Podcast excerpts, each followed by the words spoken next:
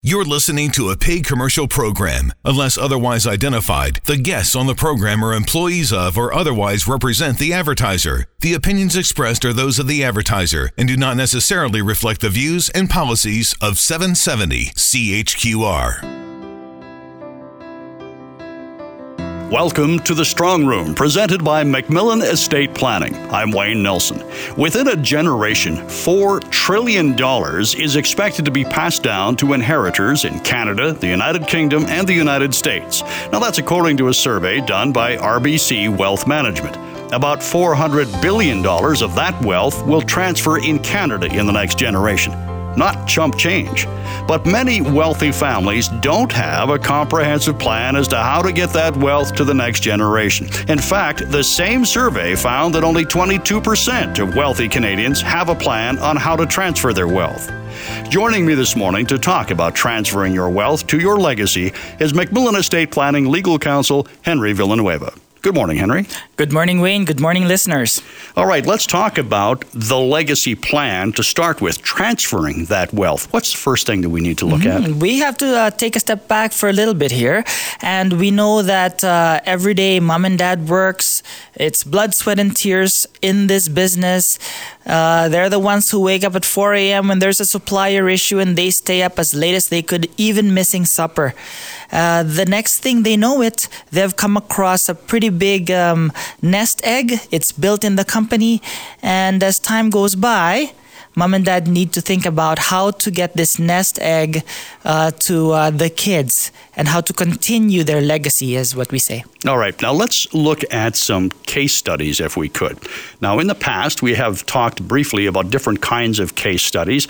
The one that we want to talk about today is uh, a family farm mm-hmm. Uh, dealing with this very issue. Exactly. So, as a case study, uh, we have a farm family uh, just around in rural Alberta, and uh, they have an issue in this regard. Mom and dad had worked really hard all their lives to build up and expand uh, a very successful family farm corporation and operation, and uh, you know they showed their kids how it's done. You have to work really, wake up really early in the morning, make sure everything is uh, done by routine, and that everybody had the proper work ethic and their kids um, took on to this and they were pretty successful themselves.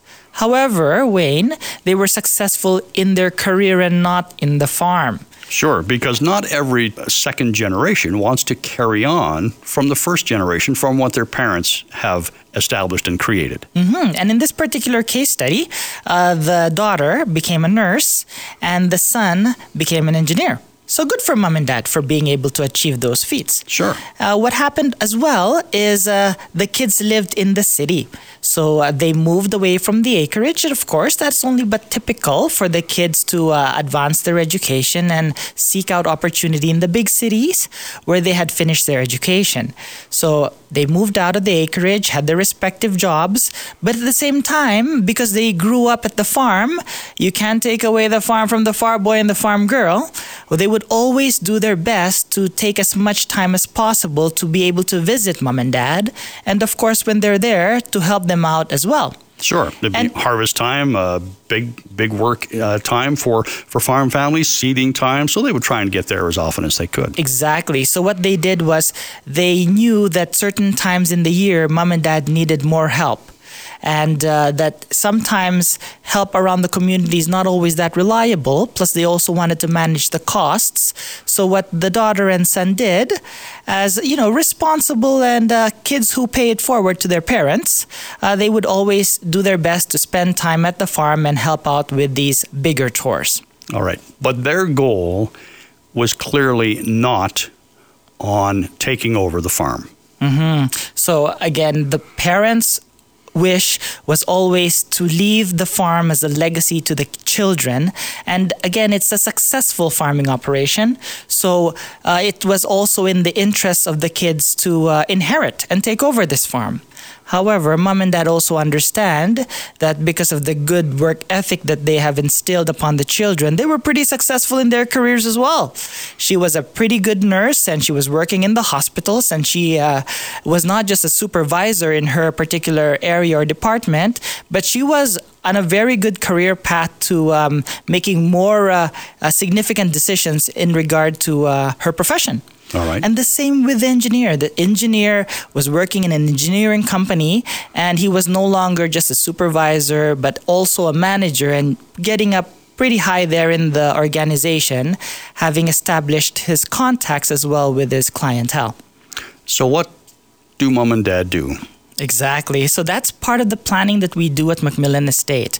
We have a discussion with mom and dad, and mom and dad, of course, wants what's best for their kids. They do recognize that the farm is a sentimental asset of the family, and as much as possible, they want the kids to inherit and take over.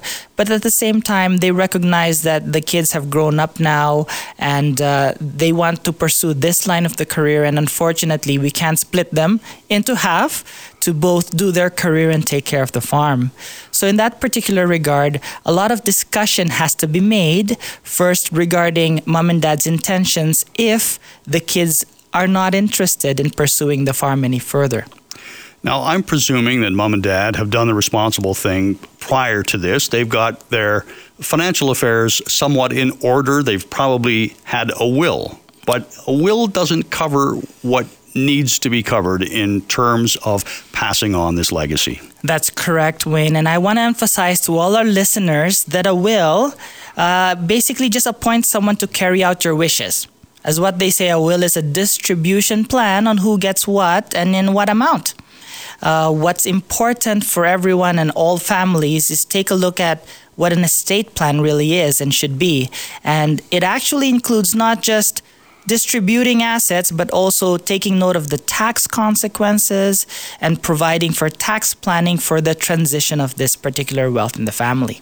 So, in this particular case study, mom and dad have sat down with uh, you good folks at MacMillan Estate Planning to come up with that critical plan for the succession of their business or passing on or creating that legacy for the second generation whatever options are available for the kids, depending on what the kids want. So, what happened? Mm-hmm. So, long story short, unfortunately, uh, the recourse of mom and dad is uh, the sale of the farm. Uh, the buyers are not yet in the picture, but what we're doing and what's important to remember is you prepare a company or a business for sale.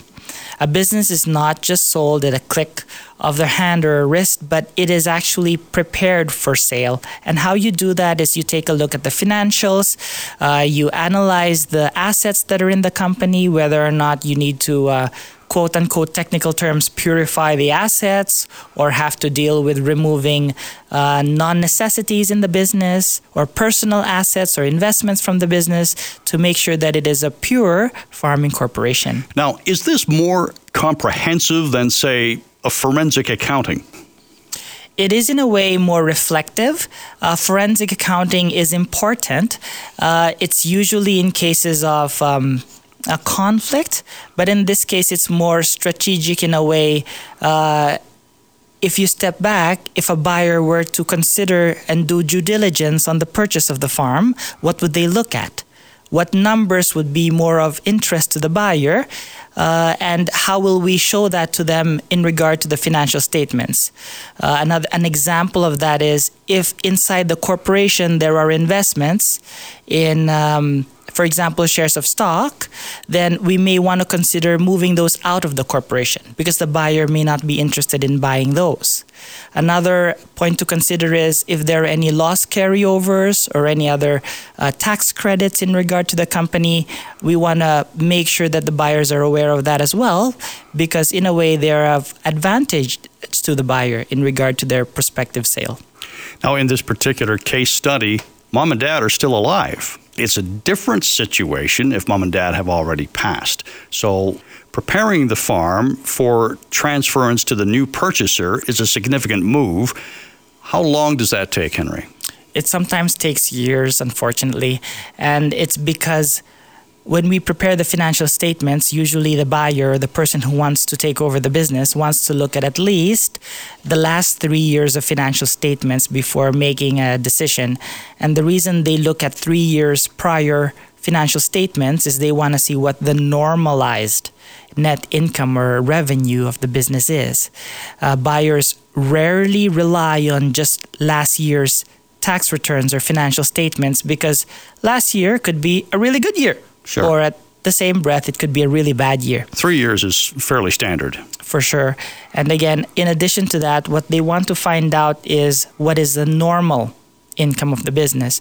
And when you consider normal income of the business, that can include or exclude rather uh, any income or allocations that are given to the owners. Henry, we're going to stop right here. We'll take a break. We'll come back and uh, finish our discussion on transferring wealth to your legacy.